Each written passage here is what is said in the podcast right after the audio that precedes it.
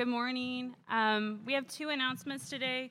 The first one is the Children's Adv- Advocacy Center fundraiser. In the back, next to Grayson, he's back there, um, there's a car swiper. And if you donate $10, this can help towards a family in crisis. And there's these cards that are also back there with the car swiper. It's white with a sign that says $10 on it. It's super easy just to insert your card. Um, it's a Christmas card to support abuse prevention and to send help to abusive or victims that have been abused. And so that's really awesome. My second thing, I don't have a slide for it, but I'm a teacher and uh, I work at a Title I school. The holidays are coming up and it's really hard.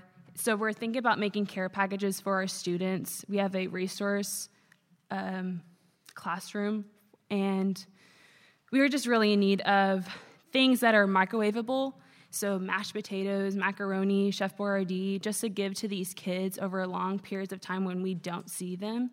We are also in need of jeans. Our students come to school wearing shorts. And so, if you have like a pair of jeans, again, for various sizes, I mean, there's no size that we're particularly looking for, but just jeans. And if you have coats that you don't wear, our students just wear a very thin jacket to school. And we have kids that walk to and from school. And so it's really hard just to see them in the cafeteria eating and seeing them in shorts and a shirt still.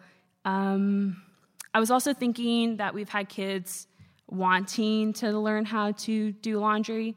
And just to kind of make it easier, maybe Tide Pods as well is what we're asking for, just to show them steps by steps of how to do laundry and just something simple like a pod to go in. So, again, think like a middle schooler. So, if you want to write this stuff down, think like a middle schooler. Things that are microwavable, like mashed potatoes, macaroni, Chef Boyardee. We're really great on ramen. I know that's the first thing that people think about is ramen, but we're good on ramen. So, just anything that's like granola bars that they can just eat, they can give to a sibling um, and pop in the microwave. Jeans, guys and girls and coats. And if you have sweatshirts, we could take those as well. And just think in terms of laundry. There's kids that want to learn, they just don't have a parental parent sometimes to teach them or have time to teach them. But those are the only things that I have. I'll go ahead and pray over the offering basket. It's going to cross in the aisles and it's going to go back. I'll pray over this. And Leslie, you're preaching today, so I'll pray over Leslie as well. So, um, God, you're good. Uh, we just want to just thank you for families, thank you for community, and thank you for children. And let us be reminded that there are people that desperately need people to love them and people to advocate for them. Um, please place that on our hearts and keep that in mind of the children here um, and the families. Um, I pray that we can have giving hearts with our time, with our resources, with our money. And I also want to pray over Leslie and the message that she's going to preach today, and just that it's the words from you and from no one else. And God, you're just so good, and we just want to lift you up and thank you so much for all that you've done for us. In your son's name, amen. I'm glad you guys are here this morning. My name is Leslie Rowe, and I'm on staff here at the Denton North Church. Um, Brad Davis is my co pastor, and he and his wife Chelsea are in New York today. So, yeah, exactly. No, but we're glad that they're, they're getting a break uh, and getting to have a nice trip like that. Um, I realized in the last several weeks that I've said several times um, when I've been preaching how very different that Brad and I are. Um, but I'm not sure that I have conveyed really well how much I love and appreciate him. Um, Brad thinks very deeply about God and about the Denton North Church. Um, he thinks outside the box and he really challenges a lot of my long held traditions and, and beliefs and causes me to think more deeply. And because of that, uh, the time that I've spent working with Brad has been one of the biggest growth times in my spiritual life. Um, but he and I meet almost every week, and we have great discussions about the church and great discussions about the Bible. Um, and I just really value getting to be on staff with him and work with him. One of the things that uh, Brad will quite often say before he gives a sermon is how he's only worked on it for 15 minutes. Um, and I just kind of want to explain that to you for a minute because when he says that, I think that most of you think, oh, he doesn't think this is important. Like he sat down for 15 minutes and um, just kind of wrote something willy nilly out to share with us. Um, but Brad is the one that thought through all of the topics for this sermon series, that put scripture with all of those topics, that took um, one of our Christian forefathers and put that into the topic as well, and then came up with a psalm or thought through the Psalms and how they fit in with this topic. So, just to do that, just to put together what you've seen on Facebook, took a lot of thinking and a lot of time. And so, when he says that, what he's saying is, yeah, I've been thinking about this for about four months and I've been praying about it and studying on it, but it only took him 15 minutes to write down some of those thoughts. Not that he came up with them in 15 minutes. And so I just think that's important for you to know because I think he does that jokingly. Um, and I think sometimes that's lost on some of you. You don't really understand that. Um, but I just want you to know that he does put a lot of value on that. And so you can feel free to correct him whenever he says things like that. Um, but I just wanted you to know uh, that he really does uh, spend a lot of time thinking about what is best for our body and what God would have our body to think about and study about. Before I start today, um, I want to pray for our Wylie Church. Um, so, the Wylie Church this morning is having the first meeting of a church plant in Plano. And um, I just think that we have a really cool opportunity to support them by praying for them. I think that's really important. If you know people at either the Wylie Church or the, or the people that are participating in the Plano plant, please encourage them. Please let them know that we're praying for them as a church body. Ask them what are ways that you could support them and encourage them as they do this.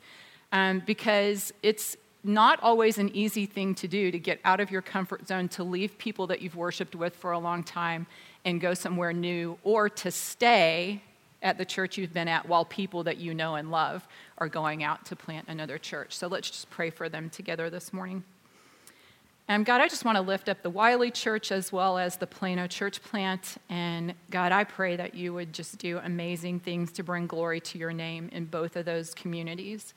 I pray that there will be people um, that don't know you or that aren't connected to a community that will come to know you and come to have a church family because of these um, two churches. I pray, God, that you'll give people both places a heart for the people in the community around them, um, that they would be willing to do what it takes to spread your gospel and to bring Jesus to the people around them.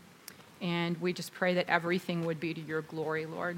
I pray that um, as we talk this morning just about becoming fully mature, that you would speak to us through your word and that you would speak to us uh, the truth that we need to take away from this. And it's in Jesus' name we pray. Amen. So, the title, um, I changed the title of the sermon today, by the way. So, if you were looking on Facebook, the title is different. I'm titling this, It's Not About Me Becoming Fully Mature. And I'll explain that a little more in a few minutes. But in a lot of ways, this is kind of a part two to what we talked about last week about anxiety and identity and about the idea of we aren't what our issues are and putting our hope in um, the future promises that God has given us. One of the, um, or the person we're going to look at today is Soren Kierkegaard. And a lot of the information I'm going to share comes from a book uh, that Brad's been using as well called Sources of Christian Self. But Soren Kierkegaard was a Danish philosopher, theologian, poet, social critic, and religious author. And he lived in the early 1800s. He was from Denmark, and he died at a young age. He died at 42 of tuberculosis. And you'll oftentimes hear existentialism associated with his name. And when I read that, I was like, what even is existentialism? Like, I don't even know. So let me just clue you in because I found a definition that started out in simple terms. And I was like, I can understand this. In simple terms, existentialism is a philosophy concerned with finding self and the meaning of life through free will, choice, and personal responsibility. The belief is that people are searching to find out who and what they are throughout life as they make choices based on their experiences, beliefs, and outlooks. So I'll give you some examples from his time period because, in a lot of ways, he predated um, what is actually thought of as the existentialist period. So, the common belief of the day was we find within ourselves the criterion for truth. Our own rational judgments determine the boundaries of what is true. Um, one philosopher said awareness of self is the beginning of wisdom as opposed to what the Bible says about the fear of the Lord is the beginning of wisdom. Um, another one said religion is merely a human construction, and Christian identity of all upright citizens is taken for granted, but the costly demands of following Christ crucified are not giving a second thought. And while the citizens of Kierkegaard's age wished to inherit Christ's good name, listen closely to this, they largely declined the invitation to follow Christ in suffering and costly obedience. Attention was only given to divine revelation to confirm God's approval of man's achievements. How crazy is that? But here's where I think Kierkegaard uh, split from some of those philosophies. He believed the greatest threat to Christian faith came from those who supposed themselves to already be Christians simply because they were born in Denmark, which was considered a Christian country. And he said, faith is not a mental conviction about doctrine, nor positive religious feelings, but a passionate commitment to God in the face of uncertainty. Faith is a risk an adventure that requires the denial of oneself. To choose faith is what brings authentic self awareness and authentic identity. So you can see the difference um, in those two ways of thinking. But one of the things I was really struck by as I was reading back through that is how very similar some of that sounds to our culture today. Um, and how very much reading through some of that was like, ouch. Like, I hear that a lot now. And we find in Colossians that Paul is talking much about self the same way that Kierkegaard does. So, just a reminder that Colossians was founded by Epaphras, which was one of Paul's co workers, and it was mostly a church of Gentiles. Paul had not been there and he didn't know the church firsthand, but he had been in prison with Epaphras, and so he had heard about them. Um, and so he is writing this letter because they've heard about problems in the church. And would somebody read Colossians 1, verses 24 through 29, please? Stand up and read it really loud so everybody can hear. Colossians 1, 24 through 29. Okay?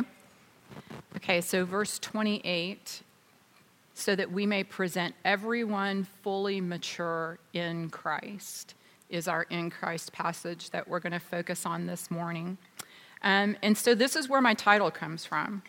It's not about me becoming fully mature. See, self awareness is not about looking and knowing ourselves better. Self awareness is about knowing Christ better. And maturity comes from knowing Christ better. It's not about me it's about Him. And if you don't remember anything else, if you remember those words, you'll have gotten the most important message from this this morning. True maturity only comes from Christ. That's my first point. True maturity only comes from Christ. And Paul writes to them and tells them to proclaim Jesus, tells them to admonish, and tells them to teach. And so the first thing I thought about is that most of the time when we're talking about maturity, we tend to think about how do I compare to other people around me? And we tend to think that we're mature and we're maturing as long as we're doing better than some other disciples that we know. And whenever we use that as our criteria, we're no better than the Pharisee in Luke chapter 18.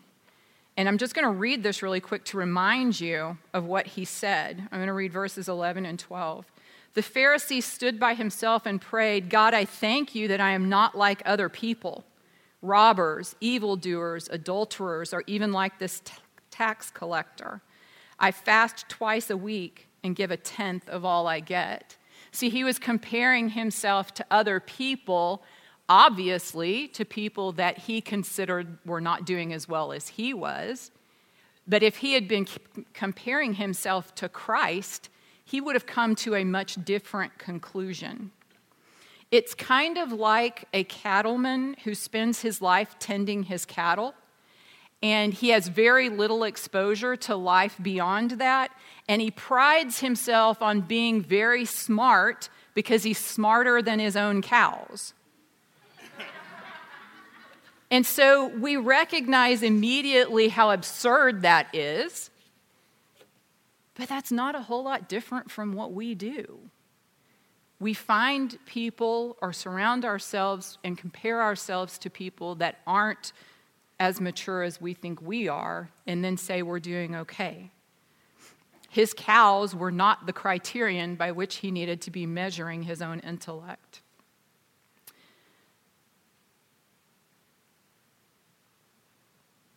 So it's in Jesus that we see what maturity looks like and it's through Him that we secure real maturity.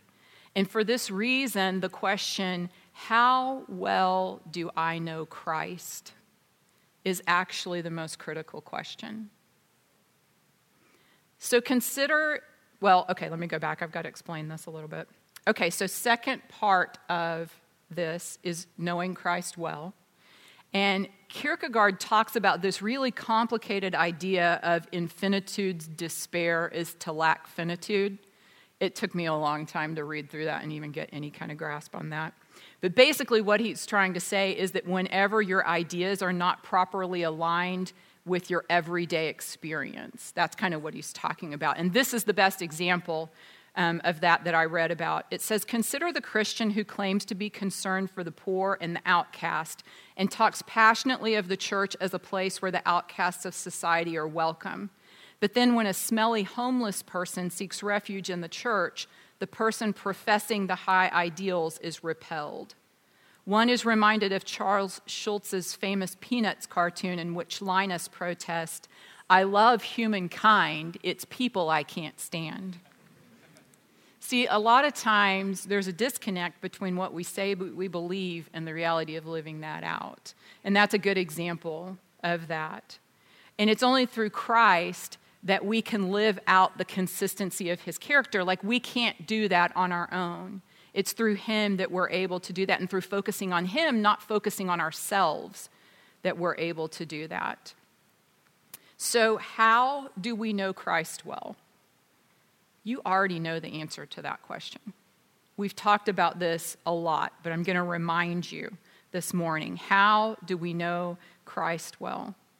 Jesus said the greatest commandment is love the Lord your God with all your heart, with all your soul, with all your mind and strength. And the second's like it love your neighbor as yourself. And both of these are relational. And like all relationships, you have to spend time together if you want to grow that relationship. You have to spend time if you want to know Christ well. You have to spend time with Him, listening to Him. You have to spend time in the Word. And guys, I'm going to hammer this until the day I die. We have to spend time in the Word if we want to know Christ well. It has to become a discipline, it has to become a habit, there's not really much of a way other than if we were to not have access to the word, I think God could work in spite of that. but we do have access to the Word. And so he's going to use that for us to know him better. It's through prayer, it's through obedience, it's through learning what Christ like love looks like, what Christ like character looks like. I think about um, the fruit of the Spirit love, joy, peace, patience, kindness, gentleness, faithfulness, goodness, and self control.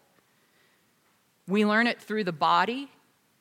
We learn it through how we are able to serve and interact with one another, the one another passages that we're able to put into practice with the body. We learn it through accountability and we learn it through mentorship. You know all of those things. One thing I was reminded of this morning as I was reading is that Christ came to earth to become human, to identify and relate to us. And when we spend time with Him, that's reversed. We come to Him as a human so that we can grow in Christ likeness to look like Him. And we've got to surrender. It's not about us. Um, we fail to be who God wants us to be and created us to be. We fail to be mature because a lot of times we want a different self or we want to control our own self. And that's where surrender comes in. You cannot know Christ well without surrender. Maturity is not about knowing ourselves better, it's about knowing Christ better. And then the second point is we must work hard as we rely on his power working in us. And that is verse 29 in that Colossians passage. To this end, I strenuously contend with all the energy Christ so powerfully works in me. And this says to me that we aren't helpless. That we aren't helpless in trying to know Christ. We aren't helpless in trying to become mature in Christ. That we have His power and that we, it gives us the energy to work to become more mature. Um, there was a, a, Christian songwriter, and I kind of hesitate to use the word Christian. He was a Christian, but he didn't necessarily write songs for Christians. Um, but his name was Rich Mullins, and he said in the lyrics of his song Creed, I believe what I believe is what makes me what I am. I did not make it. No, it is making me. It is the very truth of God and not the invention of any man. See, what we know and what we believe about Christ is what's making us mature. It's what making us is making us who we are. In the early 19th century, Charles Simeon encouraged young men that he discipled to go into missions. And Henry Martyn was one of his uh, students. He went to India and then he went to Persia, where he died of tuberculosis at the age of 31. And this was the days before there was any photography, but someone painted a picture of Martyn and sent it to Simeon. And he was shocked at the gaunt appearance of the man. But he took that portrait and he hung it over his mantle in his study. And he said when he looked at it that what it said to him was, Be in earnest, don't trifle. Those are interesting words, not words that we use a whole lot in our day. And so, if I were to look at that painting and to say what it would mean to me, I would say words like, it means work hard, don't be lazy, give your best, give your all, give more than you think you can. It's not about me. And as I think about that, I think about some of my brothers and sisters in Christ and how they inspire me in um, working hard and relying on the power of God. Um, I think about John and Christy Von Runnen. John's the pastor at our Wylie church. Both of them own their own business. John owns a website development company, and Christy owns a cheer gym. They have four kids of their own. They almost always have somebody else living with them. And John pastors the Wylie church. Christy's one of the youth workers. Both of them meet up with a lot of people every week and study the Bible with them one on one. And when we lived with them, Christy was also homeschooling two days a week two of her kids. And when I say homeschooling, I don't mean that she was giving them an assignment and saying, go work on this while I do all these other things. They were at a particular point in school where it took a ton of time for her to help them with those assignments. They do Guide to Decide, they do marriage counseling, they lead a very busy life. But guess what? They are not burned out. And they're not burned out because they're working in the power of Christ and not in their own power. It makes a huge difference. And when I look at their life, it makes me want to be better. It makes me want to work harder. It inspires me to be better for God. Um, and it reminds me that if I'm not working on His power, I'm working on my own, and that's not very effective. I also think about the lady that I bought donuts from this morning. It was just a really simple interaction. I'd never been to this particular donut store before. Um, but I was, she was helping me with my donuts, and she said, Are these for a family breakfast? And I said, Well, sort of. They're for church. We're having a mingle with our college students this morning. And she said, Oh. And so then she throws in more donut holes. And um, she says, If you ever have information that you want to leave here, for us to give other people, you're welcome to do that, whether it's like a tract talking about the gospel or if it's an event you're having that you want to advertise. And then she stopped and she looked at me and she said, We have to be missional, right? And I was like, Yeah. yeah, we do. We do. But I just think about what a sweet woman just going about her job of making donuts, but it's so much more than just making donuts. Like she's giving joy to people and she's giving hope to people and she's being missional as she does that. And that inspires me. Guys, I don't know what time she got there this morning, but I bet it was really early. You know? And so I it inspires me not to be lazy, but to work hard in the power of Christ working in me. See, we tend to be one extreme or the other. Um, we tend to either be really laid back and we're just not too worked up about proclaiming the gospel or about discipling young believers. Or we tend to be on the other end, working frantically, burned out. As a matter of fact, you'll hear a lot of Christians use burned out as like a badge of honor. But most of the time, people that are burned out are because they're working to please God somehow or to earn their salvation somehow. They're not working in His power. They're working in their own, and it's only through His power that we can work hard and that we can become more fully mature. It takes both, it's not one or the other. It's not about me, it's not about my preferences, it's not about how tired I am, it's not about what I want to do, where I want to live, who I want to be friends with. It's about Christ and how do I look more like Him and how do I love like Him and who does He want me to be friends with and where does He want me to live. See, Christ is our Redeemer. And by his love, we're reconciled to God and to each other. And he presents us faultless to the Father. And because of that, he is our pattern for right living. He is the one that makes us mature. We need no other supplement, we need no other addition. Christ alone is sufficient. It's not about me. True maturity comes only as we know and proclaim Christ. We can't compare ourselves to others. Instead, we have to know Christ well, we have to work hard, and we have to rely on His power working in us. The psalm that I chose this morning that I think um, reflects this idea is Psalms chapter 8. And I'm going to read that because it's not super long, if I can find it. Lord, our Lord, how majestic is your name in all the earth.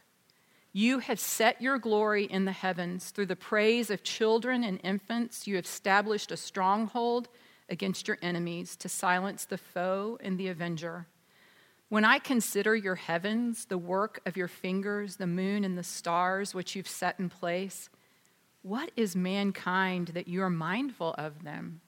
Human beings that you care for them. You've made them a little lower than the angels and crowned them with glory and honor. You made them rulers over the works of your hands. You put everything under their feet all flocks and herds and the animals of the wild, the birds in the sky and the fish in the sea, all that swim the paths of the seas. And what I see there is that God is the one who determines our lives. He's the one who determines what is good. He's the one that creates and is all powerful and yet, he chooses to know who we are. He chooses to give us value. Lord, our Lord, how majestic is your name in all the earth. So I just want you to think about that psalm this week, reflect on that and dwell on that, and look and see what other psalms you think would also um, go along with this thought of it's not about me and becoming fully mature. Okay, I'm going to give time for um, any questions that you might have or comments. Yes, the second point. I'm sorry, I'm so bad at this. I hate having to look back at what my second point was, but I can't tell you off the top of my head. We must work hard as we rely on His power working in us.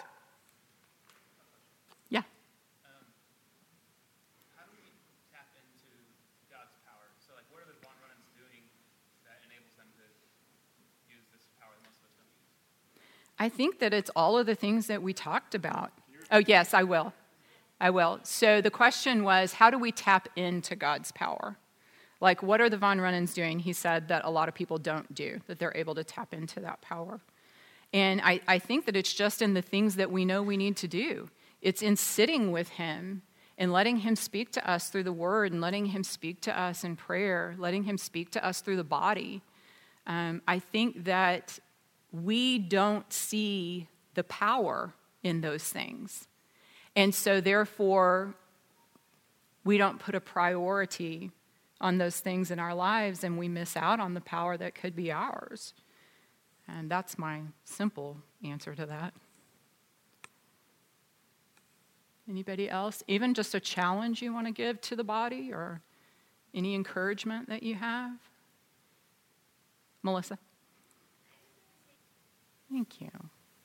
That is, um, yeah, I just need you guys to know that I don't ever share anything with you that God hasn't been hammering on me about. And I mean that in the best way. Like, God is just really good to um, continue to teach me until He goes, I, I think you get it now. I think that maybe you've started to get that, Austin. Yeah, that's good. That's good. I had thought of something I was going to say and I forgot it already. That's so pathetic. Um, yeah, it's gone. It's gone. Um, let me think for just a second. Is there anybody? Oh, one thing I did want to say. This is totally kind of unrelated to that, though. But um, we are working on getting a handheld mic so that when we have sh- people share from the audience, that you can actually be mic'd and we can get it on the recording and everybody in the room can hear. Because I know sometimes when somebody's talking over here, it's hard to hear over here. So I just want to assure you that we are working on that and that will be coming. It's really hard. Like, I get on Brad all the time about not restating what people in the audience are thinking until I did this. And then I was like, I can't listen and remember what they said to say it back on the mic. Like I can I can remember the first few sentences they said and then I hear nothing else they said because I'm trying to remember those first few sentences. So that, that's really hard to do and we're working on correcting that. so I just want you to know that. Anybody else? Nate? That's a good point. Yeah. And one of the things, if you go back to that illustration of the guy that has the cattle, and how he would compare his intellect to the cows. Guys, we do that with our worth all the time. We compare our worth to things that are just as crazy as comparing your intellect to a cow. Things like wealth, things like success at work. How crazy is it that we would stake our value on those things and not on what Christ says our value is? And so, if you're the one that struggles the opposite with this, you always compare your, yourself to people that are way more mature and way further along, you think, um, then you need to start looking at what is your true value in Christ because, see, it frees us from that. We don't have that burden in Christ. We are valuable to Him. And it allows us to be honest about where we are in our maturity as we compare ourselves to Christ. That becomes not a depressing thing, it becomes a very encouraging thing. So I would just encourage you to think about that, Les. Hmm. That's good. That reminds me of the scripture in James that says, Anyone who knows the good he should do and doesn't do it sins. Okay, so what I'm going to ask you to do now is um, to break up in groups of probably four at the most.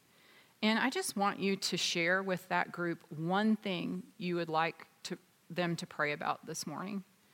And then I would like for your group to pray for those things and to also pray for our church and for each other that we would become fully mature in Christ and that we would know Him well that make sense?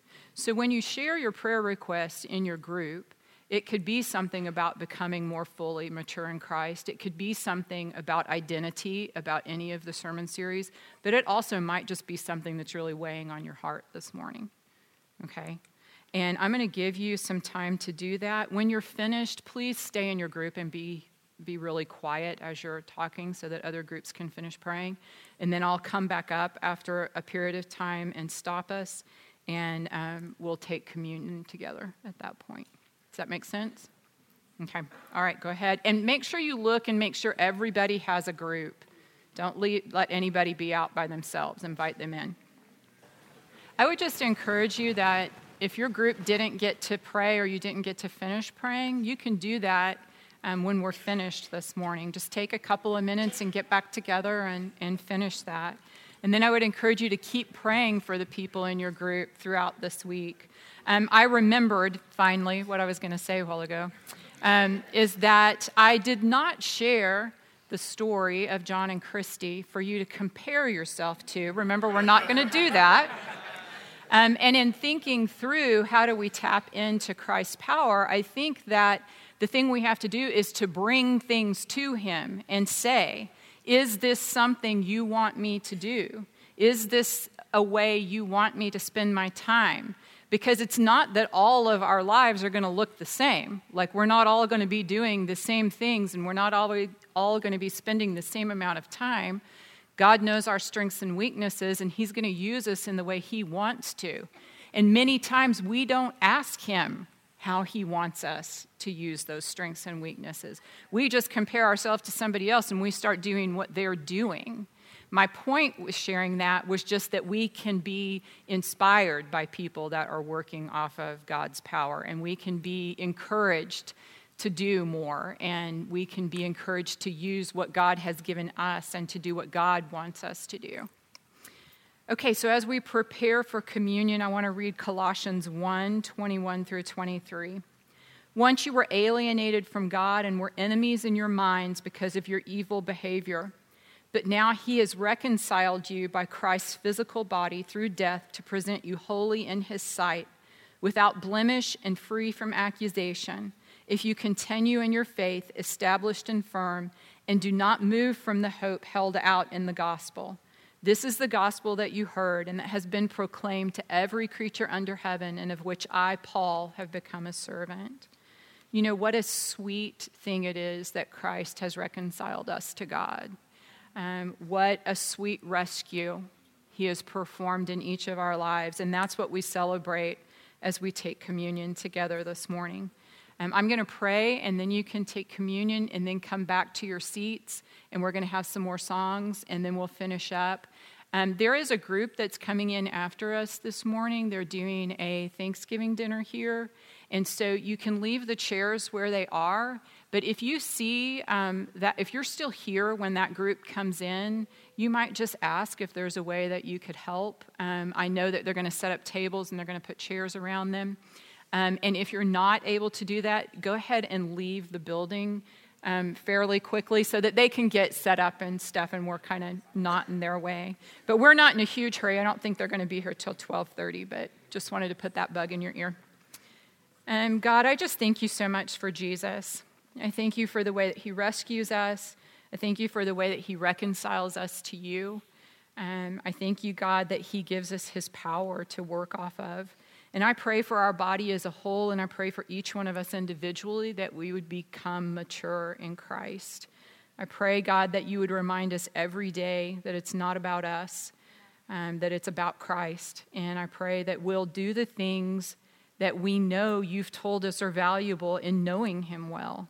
I pray, God, that we'll continue to struggle through with the things that are hard for us to do, and we'll continue to do hard things in order to be fully mature in Christ.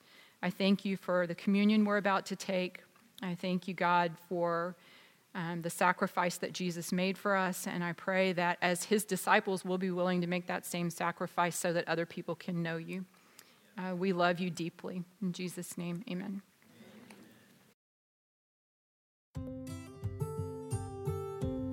Thanks for joining us for our sermon podcast.